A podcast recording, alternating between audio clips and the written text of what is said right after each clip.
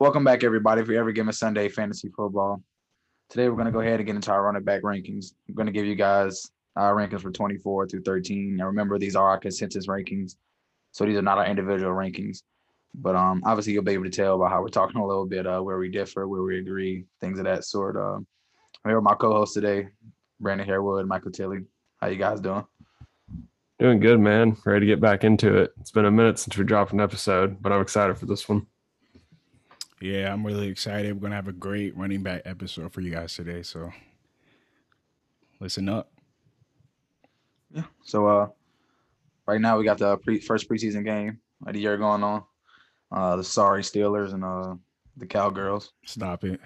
But um I'm not gonna get too much into that uh for my Steelers boys over here. but uh, yeah, we're gonna go ahead and jump right in. Um and coming in at number 24, we have Kareem Hunt of the Cleveland Browns. Um, yeah, I'm just gonna let these guys kind of give you where they feel about where he's going. Like I said, like we usually do, uh, where if they were taking where he's going, um, what they expect from him this year, and kind of you know little stats for you guys from last year. Yeah, I mean, I'm probably the lowest out of three of us on Kareem Hunt, in my opinion. It's not that I don't think he's a good running back because I think he is a great running back. He's proved that time and time again. But the fact that he has Nick Chubb as the starting running back does not help his situation at all If you look at his numbers from last year, um, week one through eight, he was an RB seven. That's a top twelve running back, but he falls off week nine through seventeen to RB seventeen. With really only one game, and his touches were really low. Um, I look to him to be more of a receiving back this year. All of his threats are going to come through the air unless Chubb gets hurt. Other than that, I mean, I see him as a low end RB two. There are some guys that I think are interchangeable with him, who I might bring up later. But uh, yeah, I mean he's he's a good low end RB two slash you know put him in your flex if you can get lucky enough to have him there. Like Tilly said, Kareem Hunt is an extremely talented running back, but he is so difficult to rank ever since he joined the Browns. And I honestly believe that if he was in a backfield by himself, he easily has the talent to be a top 15 running back in the league. And we look back on his career, that's exactly where he was before coming to the Browns. I mean, in 2018, as a rookie, he finished fourth uh, amongst running backs and 11th uh, in 2019, where he only played 11 games, which is kind of crazy. But the only thing holding him back, in my opinion, is the fact that he's playing behind one of the best pure rushers in the league, Nick Chubb. Uh, even then, he finished within the top 10 last year, where he was able to benefit from Nick Chubb going down with injury. But uh, since joining since joining the Browns, he's been a pretty consistent running back. But his upside is cap heavily due to his limited touches from splitting work with Chubb. Uh, I feel that I feel that he has now become very touchdown dependent, but makes up for his rushing limitations with his role in the passing game, where the Browns utilize him all over the field. But with Chubb healthy, Hunt, in my opinion, is a consistent low end RB2 or flex. He is someone you can expect to get maybe about 10 to 15 points from you from him on a week to week basis. But if Chubb does suffer from injury, Hunt is the best backup in the league, in my opinion. And as he showed last year, he would have the potential to be a top 10 as a starter. Um, but yeah, as long as he's the backup, I see him being no more than a low end RB2. I view him more as a high end flex than the than a low end RB two. But I mean, he's the best handcuff in fantasy to me personally. Um, Nick Chubb does does go down, And yeah, I mean, is like Tilly says, receiving upside is going to help him keep him on the field, but it's just about how much they actually target him this year in terms of what they did last year. So we'll just kind of see how that goes from here. But coming in at number 23, we're going to have Raheem Mostert of the San Francisco 49ers. I'm not really sure. I'm not going to take too long, but I'm a little mixed on where I have him because I feel like talent wise, he can be a top 24 running back. But opportunity wise, I just don't know what to expect. I view him similar to Hunt, like not no passing work like that, but more of a high end flex and majority of leagues anyway. We know how they are in San Francisco if they're running back kind of by committee. We've seen that the past couple years with, I mean, the emergence of uh, honestly four guys, and I guess it was last year, the year before. There were four different running backs that you could have on any given week that would lead the backfield in touches. And although I don't think it's going to be four guys, I do think that they didn't draft Trey Sermon for no reason out of Ohio State. Um, I think he is a great running back, and I do think towards the end of the season, he's going to pick up the majority of the workload. But obviously, we're talking about the season as a whole, and I think Mostert will carry it for um, a significant portion. The one thing that does concern me, though, is we haven't got clear word of the quarterback situation. I know they're saying that um, Trey Lance is playing great, but Jimmy G is always, you know, going to be there too. And whoever starts is going to have to really move the ball down the field for, I think, the running game to get going. You can't be playing from behind and expect to run the ball like they were last year. Um, the one thing, if you do draft him, you just got to make sure you get Trey Sermon, in my opinion. Otherwise, you know, you might be in trouble come the end of the season if you're expecting Mostert to start in your fantasy lineup. And before I get into my take, I had a quick question for you guys. Do you feel as though it benefits Raheem Mostert more if Trey Lance is the quarterback or Jimmy Garoppolo is the quarterback? I would say Garoppolo, just because I, I'm. But as as a season whole, or for say Trey Lance comes in in game eight, you think that it'll benefit him for the back half or the beginning? Like, do you think that beginning of the season, Mostert will do better than he would with Lance at quarterback later in the season? Coming from a Ravens fan, I know this is going to contradict everything I believe, but literally, it just scares me. Even with Lamar, they know like I'm high on JK, but even these guys know like sometimes it scares me because I just have a quarterback that any point can rush for hundred yards, like, and it just kind of scares me. That it takes away from my running back like that it does make the offense harder to guard though if Lance is playing well. So I, I get what you're saying about Lance. I just think with Garoppolo, like I kind of know most of it's like gonna get the ball most. I'm not I'm not gonna have to worry about any play like some play boot play where he just Trey Lance just takes it right out of his hand and just goes 30 yards like Lamar does with JK sometimes. So I guess it's the only thing that scares me with them. Yeah, it's weird trying to like find that balance because, like you said, he could definitely take away those goal line touchdowns, but at the same time, it could open up running lanes. So it's going to be interesting to see if they do make that change. But as far as how I feel about Raheem Mostert, he was a difficult player to rank. Um, when we look at his situation now, there's honestly a lot to like. He's on a run offense with offensive mastermind Kyle Shanahan as the coach. Um, the 49ers should easily um, be a very competitive team this year. So I have no doubts that he will have the opportunity to be great. I mean, when you look at his tape, he's a very explosive running back who is a hard nosed runner. Um, he isn't afraid to run somebody over, and he also has the ability to catch balls in the pass game, and he has the speed to take yards to the house at any given time. But he's a guy who doesn't need a ton of carries, also, and he's a guy who knows how to get in the end zone as well. Uh, when he broke out at the end of his 2019 season, he went on a stretch where he scored seven touchdowns in the last six games of the regular season, which was incredible. Um, the only worry I have with him is that he dealt with a, a, lot of injuries last season. He had an ankle and a knee injury, so I'm hoping he does come back 100%. Um, the 49ers also brought in Wayne Gallman from New York this offseason, who was a serviceable back, serviceable back um, for New York when Saquon Barkley was out last season. Um, they also drafted Trey Sermon, as Tilly mentioned, and that's not even mentioning Jeff Wilson, who I thought looked very good towards the end of last season. But uh, and the other cons- Wayne Gallman. Oh yeah, that Wayne Gallman. Don't don't sleep on that Wayne Gallman. but I'm not I'm not concerned the fact that Mostert is splitting time. Is that's what the 49ers do. They usually don't commit to solely one back.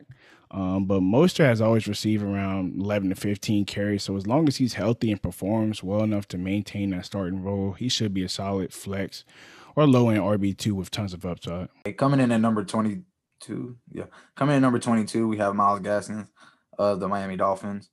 He's definitely a wild card when it came to our rankings, just because we don't know if he's the he should be the lead guy, but we can't confirm like if he's to get the lead work like he did last year. So, I mean, I'm excited about Gaskins this year he's somebody's my guy in here. I'll let him uh, do his talk about him and uh, why he loves him so much. Yes, sir. Yeah, let me go ahead and start off with Myles Gaskins. Like Myles Gaskins is a guy who I feel like a lot of people are sleeping on this season. Um, he's currently the starting running back on the Miami Dolphins, who is a team that a lot of people are excited for next year. Um, I feel like he was a silent assassin last year because he wasn't a big name by any means. But when you look back at his game log from 2020, he was exceptional every time he touched the field. His major downside was the fact that he missed nearly half the season last year due to injury. But when you look at his finish in each game, the lowest amount of points he gave you in a game last year was 10.6 in PPR leagues. He also finished the season off on a high note where he dropped 34 fantasy points in the championship game in week 16, which I feel just shows what his potential upside could be in big games. Uh, he also has a very encouraging strength of schedule where the Dolphins have the fifth easiest schedule in the league, where I feel like he'll take full advantage of that. I feel like it's important to mention that the Dolphins did bring in Mal- Malcolm Brown this offseason, who could take away some goal line opportunity Gaskins, but I'm not necessarily worried because Gaskins shown that he can produce both on the ground and in the pass game. So I believe he'll definitely be a three down back. I'm really excited for him this year, and I'm really expecting a breakout for him. Uh, he's just so good and he's just so consistent. Last year he had a higher fantasy points per game averages than David Montgomery, Clyde Edwards Helaire, Austin Ekeler, Chris Carson, who are all very great backs. So as long as he stays healthy and makes improvements in the touchdown category, he's definitely still in the draft this year, in my opinion. Yeah, for me, you know, I like him. I just think he's kind of a wild card, you know. Um, the Dolphins, we haven't heard much out of the Dolphins training camp and what we have heard is absolutely nothing about the backfield situation. Um, I do like Myles Gaskin. I think that 47 targets in 10 games for him is a amazing number, especially for PPR and half PPR leagues. That just shows that he's going to get the ball, especially when obviously it's thrown his way. Concern for me is the three rushing touchdowns last year. Now I know he didn't play in all of the 16 games, but that number does just concern me a little because we don't want Malcolm Brown to be Mr. Touchdown Stealer. Uh, he was RB twenty eight and he missed six games last year. That's it's pretty high for him to only have played ten games. Like, and not my opinion, I'm not saying he will finish higher, but for somebody to miss six games and still finish as a top thirty RB, that's really tough. Um. So yeah, we're gonna go ahead and get into our next guy. It's probably the one guy here, but you kind of look at your lineup and you're like, yeah, I don't I don't think I want to do that. Um, but sometimes if you're going zero RB, or you're going to be forced to. And that like, or like Jordan Howard Jr. Yeah, there we go. Reminds me of Howard. Put Josh Jacobs of the Las Vegas Raiders. Um, yeah, I'm gonna let them take it away. yeah, that's all I'm saying. Go ahead, Tilly. Yeah, we're going to sound like some Josh Jacobs haters. I'm not going to lie. That's exactly what we're about to sound like. Um, I don't hate him by any means. I just think that their Raiders offense is horrible. I mean, we've talked about it in the tight end episode. Darren Waller is their only threat down the field. No offense to Henry Ruggs, but he didn't prove us anything last year. I mean, you want to run the ball with no passing threat and Derek Carr is your quarterback. Good luck. They're going to stack the box against you. I mean, he's definitely a good. Yeah. Okay. But still, my point Derek Carr is still their quarterback. Um, you know, I mean, he's a guy that's going to find the end zone when they're in the red zone. I'm not going to lie. Um, but my only worry is, like I said, getting to the red zone. Um, I mean, other than that, I don't have much to say about it. Uh, 65% of their offense inside the 20 was Josh Jacobs carrying it um, on 41 carries, you know. But other than that, I don't have much to say about him. I'm staying away from him, just me personally, though. Yeah, I'm I'm similar with Tilly when it comes to Josh Jacobs. I'm honestly not the biggest fan. I was a big fan of him last year, but not necessarily this year. I mean, Josh Jacobs is a guy who has been exceptional the past two years, if I'm being honest. And I really like his style of play. He's one of the the hardest runners in the league, in my opinion. He's just a boulder on the goal line, and he really just has a nose for finding the end zone. Yeah, last year he finished with slightly over a thousand yards. He had 12 rushing t- touchdowns, and finished as a number eight running back in PPR leagues, which was a great breakout season. Um, there were a few times last season where he gave you huge games. He had five games where he had more than 20 points, but besides that, it felt kind of mediocre in between, but he was consistent where he would give you between 10 to 12 points when he wasn't having those big games. So my only issue with Jacobs last year is the fact that I felt that he was a little bit touchdown dependent due to his lack of usage in the past game. Um, this is a guy who finished third in carries but barely cracked a thousand yards on the ground. Um, out of everybody in our top 24, he had the lowest yards per carry last year with 3.9, which is a little bit concerning. And he only had two games last year where he had more than 100 yards, which is also a concerning stat, in my opinion. Um, they also brought in Kenyan Drake this offseason, who was the 16th overall running back in 2020. And I honestly felt like that's a legitimate backup who will take away work from Jacobs.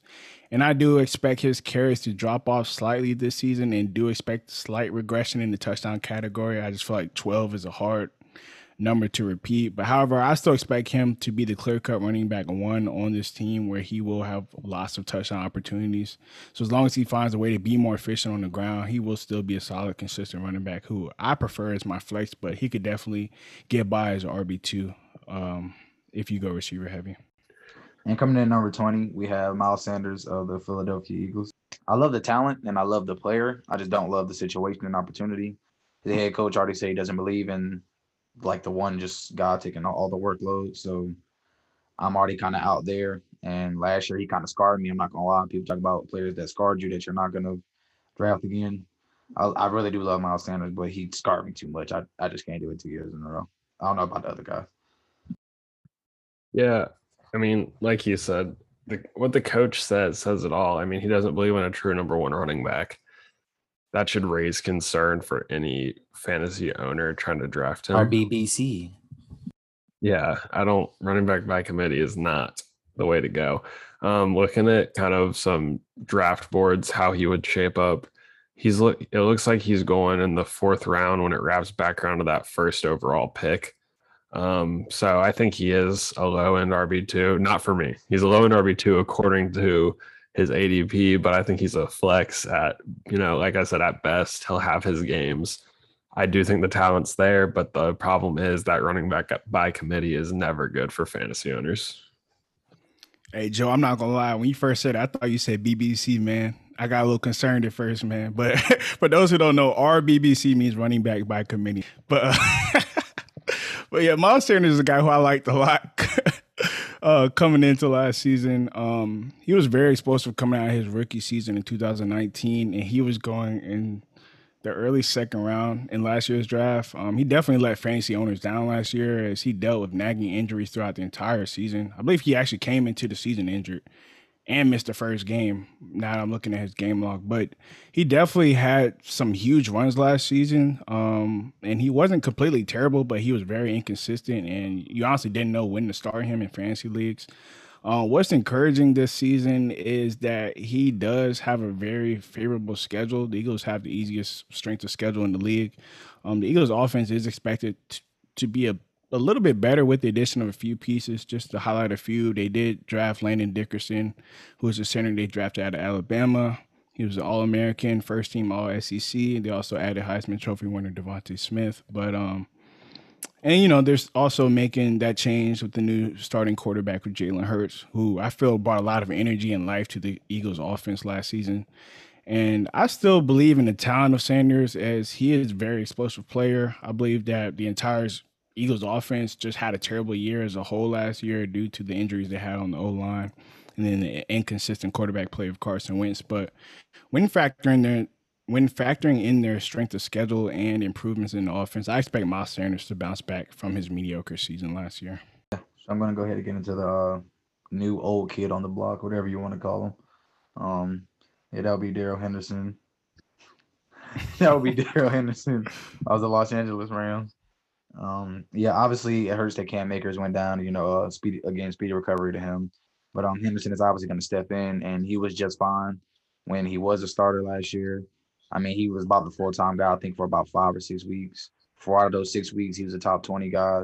I think three out of those six weeks, he's the top twelve guy. So he's a guy you obviously should be able to lean on. Not like completely a 20, 25 touch guy, but he's a guy that can definitely step in and be a high end to low end RB two at worst. Yeah, I definitely. Obviously, I liked Cam Akers more than I like him here. Um, you know, Darrell Henderson's a good running back, but it's the volume will be there. It's just whether he can capitalize on the volume. I think that the Rams are going to be up a lot this year. I don't have a whole lot to say about him because we were not anticipating him being the number one guy in that backfield. Um, yeah, I do think that he is a low end RB two. Um, you got to be aware when you draft him. Obviously, we don't know a lot of the names in the backfield, but that's what happens. Nobody knew James Robinson's name last year, and look what happened. He took over the backfield and led the Jags in touches and rushed for a thousand yards. So I mean, it's just hard for me to put him somewhere. And I guess that this was the best spot to put him because I do think he's a better pick than Sanders, but I don't think he's a better pick than our next guy. Um, he's going to be hard to stay away from just because of how good the Rams are probably going to be, in my opinion. Yeah, I actually like Henderson as a player, and there was even a point during the season last year where he actually started over Cam Akers, but he eventually went down for injury, and Cam Akers eventually took the role from him. But I believe Henderson will be undervalued in drafts this year simply for the fact that most people probably don't even know his name. Um, according to Pro Football Focus, they the Rams have the eighth ranked offensive line coming into the season, which will definitely open up a lot of running lanes for Henderson. Uh, Sean McVay is an offensive mastermind, and the Rams have been one of the more dominant rushing teams in the league since he has taken the job as head coach. Um, the only reason I believe their rushing attack wasn't as good last year was because they weren't able to establish a consistent pass game, but with an improved pass game and a dominant offensive line, I believe that the Rams will be able to get back to their roots of having a strong run game. He's able to hold on to the starting role. Henderson will definitely be a steal in this year's draft, in my opinion. Um, going ahead at number 18, we have D'Andre Swift of the Detroit Lions. I'm probably the highest on him. Um, both of these guys hate Swift for some apparent reason, so I'll let them get off their hate and whatever they don't like. I don't hate him. I just think the team's horrible. I mean, the Lions are. I mean, okay, the coach has got me fired up. I'm not gonna lie. If y'all have seen what he has been saying in the media, this man says he does not sleep. He runs on caffeine. I mean, he sounds like he's ready to run through a brick wall, but that only does so much at that level. You said the team's horrible, but you have mixing. You know what? Go ahead. Go ahead. You think the Bengals are going to be worse than the Lions? I feel like Swift has. I okay to answer your question. I don't care about the upside. Who, who, don't think- who do you I think's going to be a better so. team? I don't think so, but there is an honest truth to the question. There are multiple guys that take away from Mixon's upside. That's fact. Jamaal Williams is a threat to D'Andre Swift on certain downs. D'Andre Swift is the number one receiver and the number one running back. For guys who don't know what's going on, they're debating between Swift and Mixon. How are we debate? I don't understand why we're debating this. They're like six spots apart. Swift This is like six, You said Swift was on a sucky team, and Mick, the Bengals suck. and I mean, yeah, but they're not as bad as the Lions. The Lions are gonna have the number one overall pick in the draft. okay, this is my one, at least my one counter that there's you cannot, there's no comeback for it. Bengals O line sucks. Lions top ten. Go ahead, give your take to Okay. All right. I mean, this guy thinks I'm just a hater. I mean, Swift has the skill set to be a great running back. He doesn't have the team around him to make him look like that. He could, I mean, he, you say something good. You got a lot to say. Because you act like the Bengals are the Patriots. Like, We to have the same record as the Patriots this year. Anyway, if I could finally talk, I have nothing wrong with him as a player. I just think that Jamaal Williams is a good backup running back. We see that with Aaron. We saw that with Aaron Jones. Jamaal Williams took stuff away from Aaron Jones. You trying to tell me that if he took stuff away from Aaron Jones, he's not going to take stuff away from Swift? I mean, that's my problem, and they're not going to be winning a lot of games. So you can only run the ball so much when you're losing, unless they're just throwing in the white flag and saying, "Oh, Yeah, I mean, in my opinion, there was a point in time I did feel similarly to Tilly and the fact that I was just terrified for D'Andre Swift. But I did watch this film today, and I, I was I was honestly very impressed. I didn't really watch a lot of Detroit Lions football last season, but I was honestly impressed. Um, he's just so versatile with his ability to be so effective in the pass game, and he'll still give you that great production in the run game. Where he finished with eight rushing touchdowns last year as a backup, and with only playing 13 games. But I predict that he will be one of the main focal points in this offense this season, which is why I'm very excited for him this year. My only issue, like Tilly, is the offense that he's playing in in Detroit, um, which I believe will be one of the bottom three offenses in the league when it comes to producing yards and points. Um, I already felt. I know you guys can't see what's going on, but Tilly is over there shaking his head right now. It's just hilarious. But I already felt that they were pretty weak of an offense last season, which makes Swift finish as a rookie so impressive, where he finished 18th in PPR leagues last year. But I honestly feel like the team got worse this year. Um, aside from Houston Texans, aside from the Houston Texans, I honestly believe that this is probably Hello? the uh-huh. worst offensive roster in the league, which is what terrifies me the most about the Lions. But they also have the sixth hardest schedule in the league, which is also something to consider.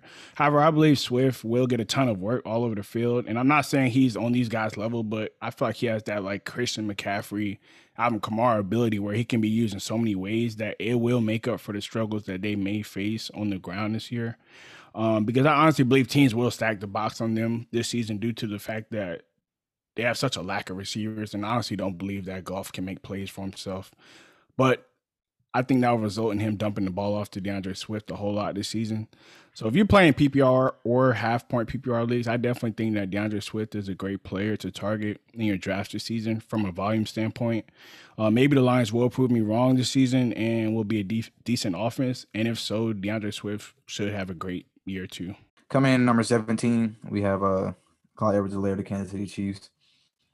I'm not even gonna start this time, but yeah, it's, it's a lot of argument going on for this one too.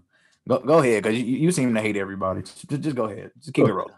keep it rolling. I'm not a hater. The stats are just what are going to get me here with this guy. Look, Go ahead and I think annihilate 'em. I think last year in the first couple weeks he showed what he should be. But if you look at it deeper and you dig into the stats, Edwards-Helaire had 15 carries inside the 10 for 13 yards and one touchdown. I don't know about you, but if I It got a guy that's running nine rushes for three yards inside the five and one touchdown, I'm just saying, if I'm choosing between him and the next guy, I'm trusting the next guy to get in the box before I trust him. No, he definitely needs to get in the weight room. That's actually bad. I didn't know that stat. I'm just Okay, saying. you know what he I- was. You knew what he was when you Oh, drafted him. He's five eight. You knew what you were getting. Like I'm, I, I you get gonna y'all let, you, I you, any you gonna let me you gonna let me talk for a for a little bit, or you gonna cut it every single time? I'm just saying you hate everybody that I like. I don't hate him. I never said I hate him. You said I hate him. All right, Joe. me. Joe, what's your take on Clyde? Then He had 44% of the total offense inside the 20. For a running back, that is extremely low for me at least. Okay, I'm sorry. He plays with the best player in the NFL. He so happens to play quarterback. I'm so sorry. Yes, he's not gonna. I'm not gonna lie to you. He's not gonna wow you and get 80 percent of Derrick Henry's touches inside the 20. I'm sorry, but listen, I'm not gonna sit here and, and act like because it sounds like I just love Clyde as a top 10 running back. I'm not saying that either. All I'm simply saying is, y'all going off year one. He was hurt a lot of the year, or not a lot, but he was hurt a good sum of the year. I'm not denying the goal line stats, but all right, let me say this: Can he get any worse? It can't possibly get worse. Like you can't say it's gonna get worse, right? Yeah, I mean, I, that that's where I kind of feel like I honestly believe that we will look back on last season as an outlier for Clyde. Um, I feel like he'll definitely bounce back from last season. I mean, last year he ran for 800 yards, scored four rushing touchdowns. I expect those numbers to increase in both categories. On a in a good year, I could see him being a thousand yard rushing rusher. Um, I think he can get close to eight rushing touchdowns, in my opinion. I mean, the Chiefs are just such a high scoring offense that will provide plenty of goal line opportunity for Clyde. I mean, they should also get up a lot in games, which will allow him to run the clock out in garbage time. But I mean, as we mentioned in a previous episode, they did make considerable improvements to their offensive line. So they honestly have no excuses for Clyde this year. And I expect him to actually break out. But yeah, last season was definitely a letdown. I think he was like a top 10 pick last year, which was, he just let guys down. But go So ahead, Joe. where, where do you what, what spot if you're just taking a, a dart throw? Where, where do you have him finishing? Where do I have him finishing? Well, we finished at 22 last year. Yeah, And go ahead and ask you, say he was- gonna get worse? I mean, you said could it? It could. I don't think Oh. it's going to get worse than 22 this year because we have him higher. I think he could finish at anywhere from 22 to 19 is where I've got him finishing, he in my opinion. He is so he won't finish higher than 19. I'm not agreeing or disagreeing. I'm just asking a question. I mean, he has no excuse not to. He's got the seventh best offensive line, but I don't think it's going to happen. I think that what we saw in the red zone last year is going to stick. I mean, you an end around Antonio Brown's more likely to score than that. Okay. I mean, I'm just on the I'm just on the side of where Brandon is, and I mean the O line was terrible last year. The O line was not terrible, but the O line Patrick Mahomes made up for a lot how bad the O line was. Like he made up for a lot of it without people realizing until they got to the Super Bowl. I'm just saying, I I, I just His don't think he can ADP is 22. Are you taking him at that ADP? I didn't say I'm not sitting here saying he'll be top 15. Like I'm just saying, do I want him as my RB two? Mm, It's not really what I want, but would I be okay with it? I would be okay with it. I'm not lying. I would be okay with it, but I'm not. Okay. You would you be mad if he's your number two? Like, would you Would I be mad? Who else is available? But that's my point. What are we looking at at 22? Can you pull up the on NFC ADP? Tell me the guys that are going around him or in front of him. I just clicked on his name on NFC ADP and it said ADP 22.24. Okay, I'm pulling it up right now. Duh. The running backs going around him are D'Andre Swift. I don't care what NFC ADP says. There's no reason J.K. Dobbins should be going behind Swift and Edward Alaire. David Montgomery's going behind him. Chris Carson. I'm taking behind- David Montgomery every day of the week and Chris Carson. I, I'll definitely Are you take not? Carson over. I'll. I'll definitely take Carson. I'm not gonna say I'll definitely take Montgomery. I'm not just gonna definitely Just say wait, just wait till I spit the Montgomery stats then. Go ahead. Yeah, I'm, I'm, I'm gonna let you. I'm gonna let y'all ride. I'm yeah, let's go. Let's go and move on. I'm, I'm gonna let y'all ride, man. And coming in at number 16, we have Chris Carson of the Seattle Seahawks. Um, yeah, I think he's a guy to me like he's the Robert Woods at the running back position. He's just for if, if you haven't heard that episode, go listen to the wide receiver ranking episode. Chris Carson just missed undervalued. I feel like every year you're just happy with what you get, and he always goes in the third or fourth round. I just don't get it. Like he never becomes valued. Like yes, if you want to talk about that, I'll take him over Clyde every day of the week. Yes, I'll that there. I'll say that. Yeah, I mean, Chris Carson, like Joe said, he's just such a dependable guy. He's somebody who I really like on a year to year basis. I mean, his he's honestly just a value in drafts every year and is a high end RB two every single year. I mean, his only issue every year is just the fact that he isn't always healthy and he has yet to complete a whole season without missing a game. Uh, last year, he finished as the RB 17 in half point PPR leagues while only playing 12 games, which is insane. He finished RB 17 in 12 games. If he played the whole season, he would have had the potential to finish in the RB 12 range, so it would have made him a solidified RB 1. Um, and, and just to mention, in a previous episode, um, I honestly don't even believe that the Seahawks were playing at their best, and they should be much more improved coming into this season. Uh, Carson also signed a two-year extension this season, which solidifies that the Seahawks have committed to him as their workhorse running back. And I see Carson picking up from where he left off last season as a high-end RB two with the potential for RB one upside if he does stay healthy. Yeah, I agree. Um, Pete Carroll's made it clear that he wants to continue to establish the run. Um, and I do think that the biggest threats in the offense are on the outside um, DK Metcalf, Tyler Lockett. Um, so I think that if you cover those guys, it's going to open up holes for Chris Carson.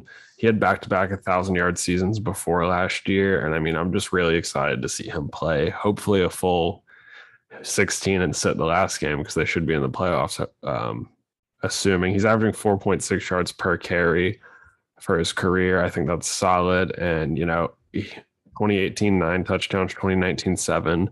Last year, he only played in 12 games, but he had five. I do think the touchdown number will be there. So I do agree with Brandon. He can honestly end as a low end RB1, high end RB2, in my opinion.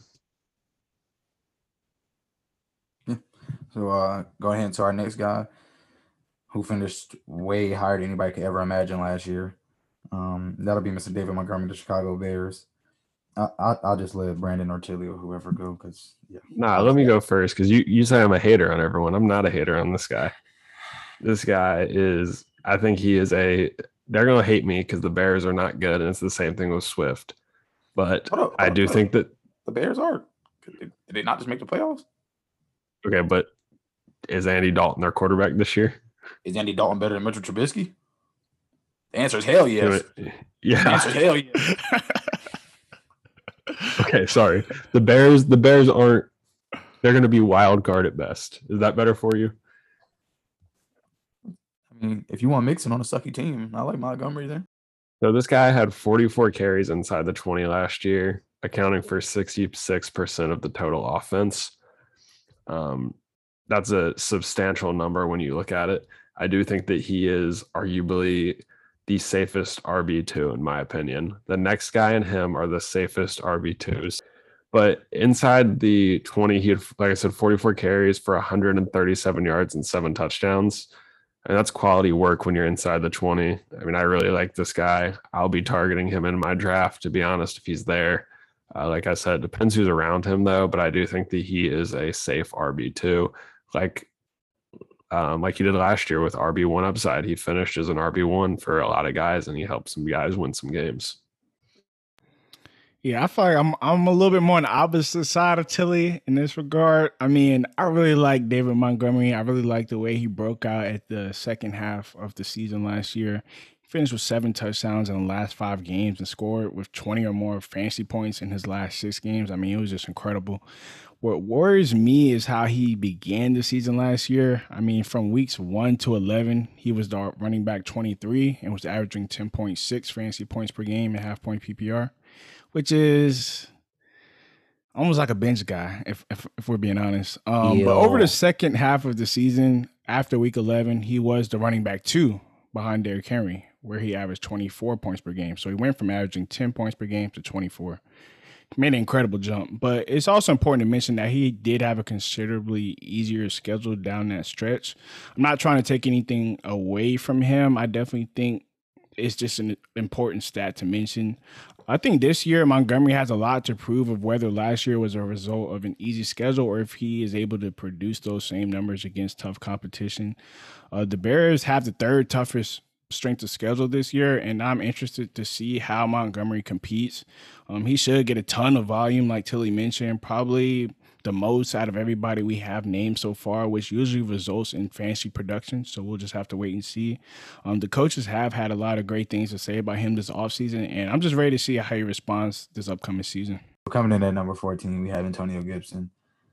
And obviously, these two guys love him a lot. I love him a lot. I think it, the whole fantasy community loves him a lot. Um, Ron Rivera is his coach, so maybe we all just want to be using a CMC type of role. And I know that's just not going to happen the exact same way, but if you can give me anywhere near that type of usage, Gibson is just a playmaker with the ball in his hands. So yeah, I want all of Gibson, but I know where I'm sitting at in the draft. We already have our draft um, picks. I'm not getting him when I'm drafting with these two, so I'm not even going to waste my time. Yeah, I mean, I like Gibson a lot. I think he's going to have a great second year.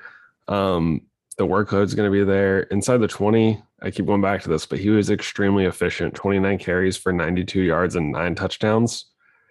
I mean, go to Lord. It, I mean, that's efficiency right there if you ever seen it. But I got a question for you guys quickly. Are you taking, say, all three of these guys are on the board? Are you taking him, J.K. Dobbins, or Najee Harris? I was contemplating that right before this episode. And honestly, I might take Gibson over all three of those guys. I think I think oh, I'm no. going Gibson. Fix and, I, am a Steelers fan, and Joe can Joe can Joe can tell you I'm one of the biggest J.K. Dobbins fans, but I actually might take Gibson. This is going to contradict my draft strategy because my answer is J.K. So obviously that means that's J.K. in the second round. Oh no! Just, this man was hating on hey, J.K. I've been listen, trying to talk listen, Joe into getting. Listen okay. though, I, I yes, let me I'm hear having it. a I'm having a change of heart. Some I was watching NFL Network today, and uh, the guy was reporting at camp. He he got me he got me turned, man. He said JK can have like a 14, 1500 yard type season. Yes. I'm like, I know. I've been telling Joe all off season. Hey, save some for the next episode about him. Okay, yeah, yeah. Let's chill. Let's okay. chill. Come on, come but on. I'm gonna go ahead and leave him. I'll take Dobbins. I'll take Dobbins. Now you might, and now you make me want to change my mind, but nah.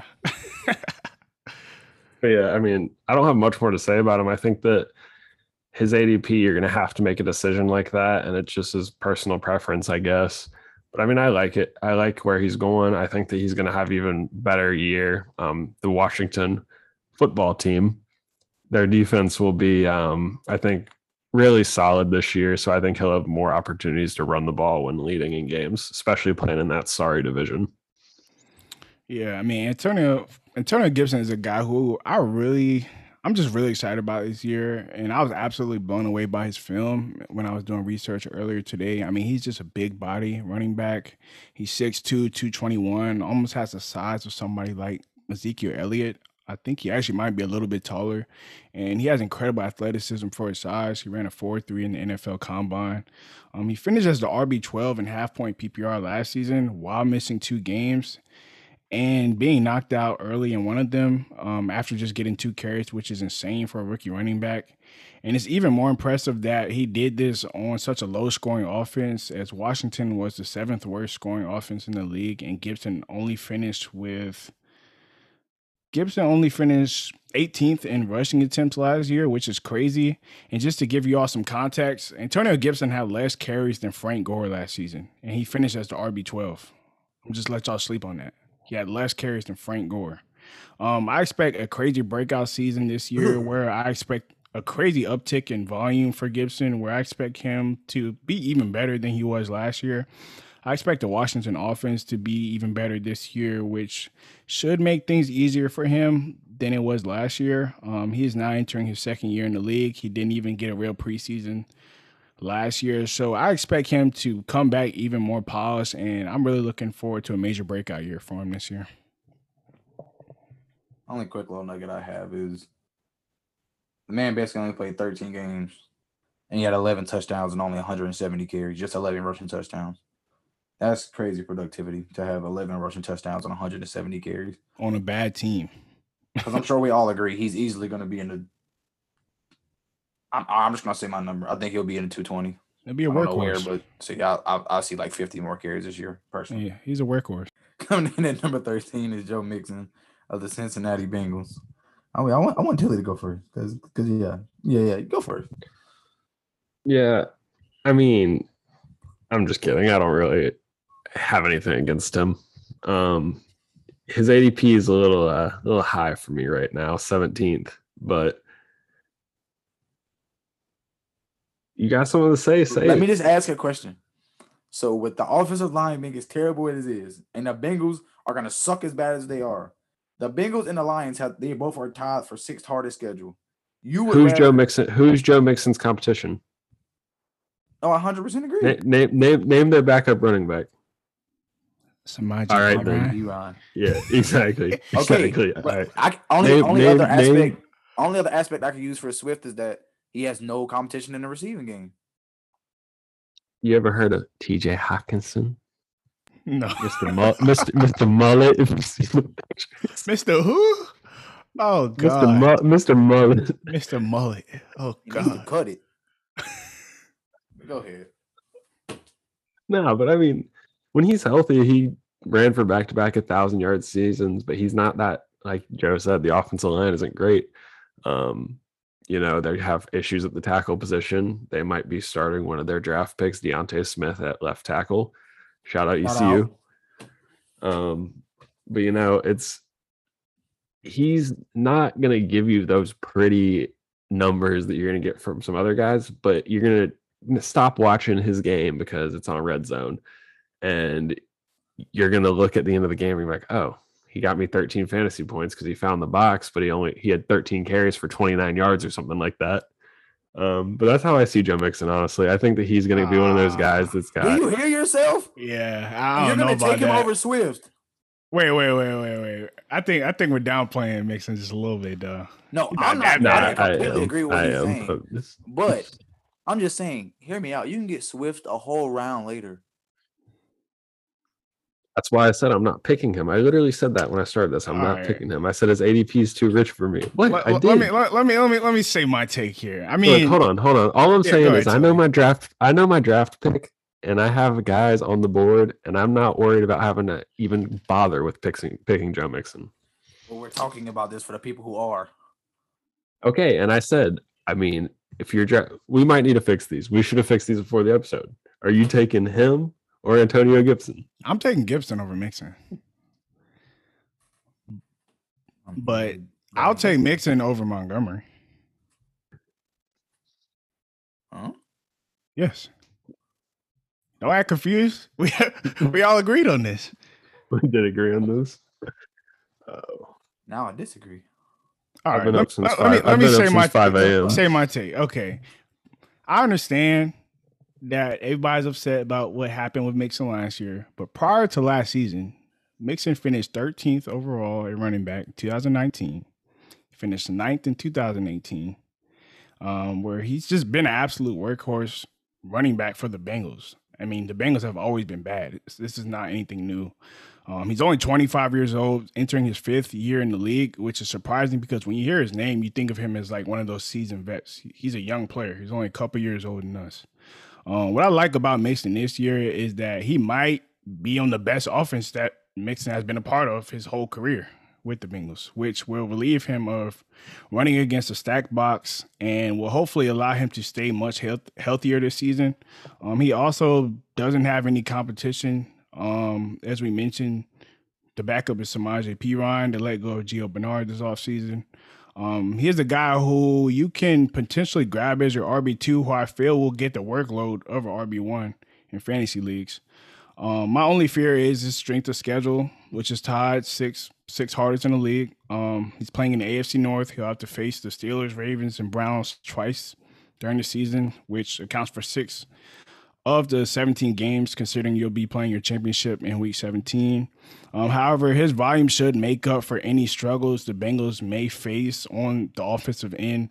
And he's also heavily utilized in the pass game as well. If he stays healthy, Mixon, in my opinion, is definitely someone you should want to target as a high end RB2 with the potential of playing as an RB1. I mean, he's never, last two seasons, like I said, I mean, he finished 13th and he finished 9th in my opinion, I mean, I have a question for you guys. Do you feel as though the Bengals have a worse or better offense than the than the Bears? Offensive line wise, the Bears probably have a better offensive line, but wider skill position wise, the Bengals have a better. Which team do you think is going to score the most points? Well, it's kind of hard because the Bengals are going to be getting smacked around by the Steelers and the Ravens, so they're going to score more points I don't know. I think that I don't want somebody who's playing the Ravens twice, the Steelers twice, and the Browns twice. But you I'm just sorry. said you just said you just said the Bears had a harder schedule. I feel you, but I'm not that scared of the Packers or the Lions. Or name one matchup you look forward to playing. no, I get what you're saying. I get what you're saying. But I'm saying he's no. had to play them his whole career. But you're looking nothing at new when you see the Lion on Montgomery. No, but the biggest the biggest thing about Mixon that I will agree with with Bewood is, and like I said earlier, his competition in the backfield. There's he's getting the carries. So the workload is there. Yes, you're raising your hand. What's up? I just feel like yes, the rushing workload is there. But he's never played with this amount of receiving talent that is going to take away from his receptions. That's that's just something. But he's losing like Gio Bernard, who took a lot from his. This is also. this is this is for the people. This ain't our personal preference. I've given my personal preference. I'm not drafting him. I'll take Joe. I'll take Joe Mixon over Montgomery any day. I think he's so just a better off, player. So based off Mixon's ADP, especially where you're drafting at in the second round on the turnaround. Now I already told you we do have to. uh We do probably have to move him. I'll definitely take Gibson over him. The problem, the hard thing is, since we know our spot now, the rankings are swayed more towards who we'd be able to get, not yeah. so much who's like, because like, I mean, none of us are getting McCaffrey unless yeah something happens and crazy. also with rankings it, it's hard to rank because sometimes you look at people's upside and what they could finish as compared to like where would you actually draft them at who would you rather draft over this guy and i feel like that's where it gets difficult when ranking guys because I mean, I wouldn't be surprised if Mixon finished over Gibson, but at the same time, I don't want him more than Gibson. I'd rather have Gibson. I feel more secure. I'm not saying they should flip spots, but that's how I feel about Carson too. Yeah, like, I would have switched Taylor out for Gibson somewhere in there. I'm just gonna speak for myself. I actually agree too. I'm not. I'm not the biggest. I'm not gonna draft it that no, way. We'll, we'll, get into that next next episode. But yeah, I would have done it. Now, yeah. now that I think about it, we've come to conclusion that we love Gibson this episode. You had to pick one guy. Our favorite questions, every position ranking so far. Pick one dark horse and no explanation of why he will finish in the top 24. Well, I'll give you 30 seconds to explain why he'll finish in the top 24. Michael Carter, turn on the tape, watch it, watch the UNC backfield last year. Michael Carter is going to finish as a top 24 running back. I think he is going to be someone that you can trust in the flex. I know he's on the Jets, but their offensive line is improved more than people think it is. Yeah, my guy was Mike Davis. He's the same guy who I had in my sleeper episode. I just think the volume's going to be there. Um, I think he showed last year that he's a pretty serviceable running back who could definitely be a RB two on your fantasy team if you do choose to wait at the RB position. But yeah, my guy's Mike Davis. I'll say Chase Edmonds. I have no clue why I'm. I, I like that. I have no clue why I want to do it, but I just feel like the potential is really there. Like I know it was pretty bad last year when he got like 29 Ks, only has 71 yards when he did have a chance to be over. That's that is really awful.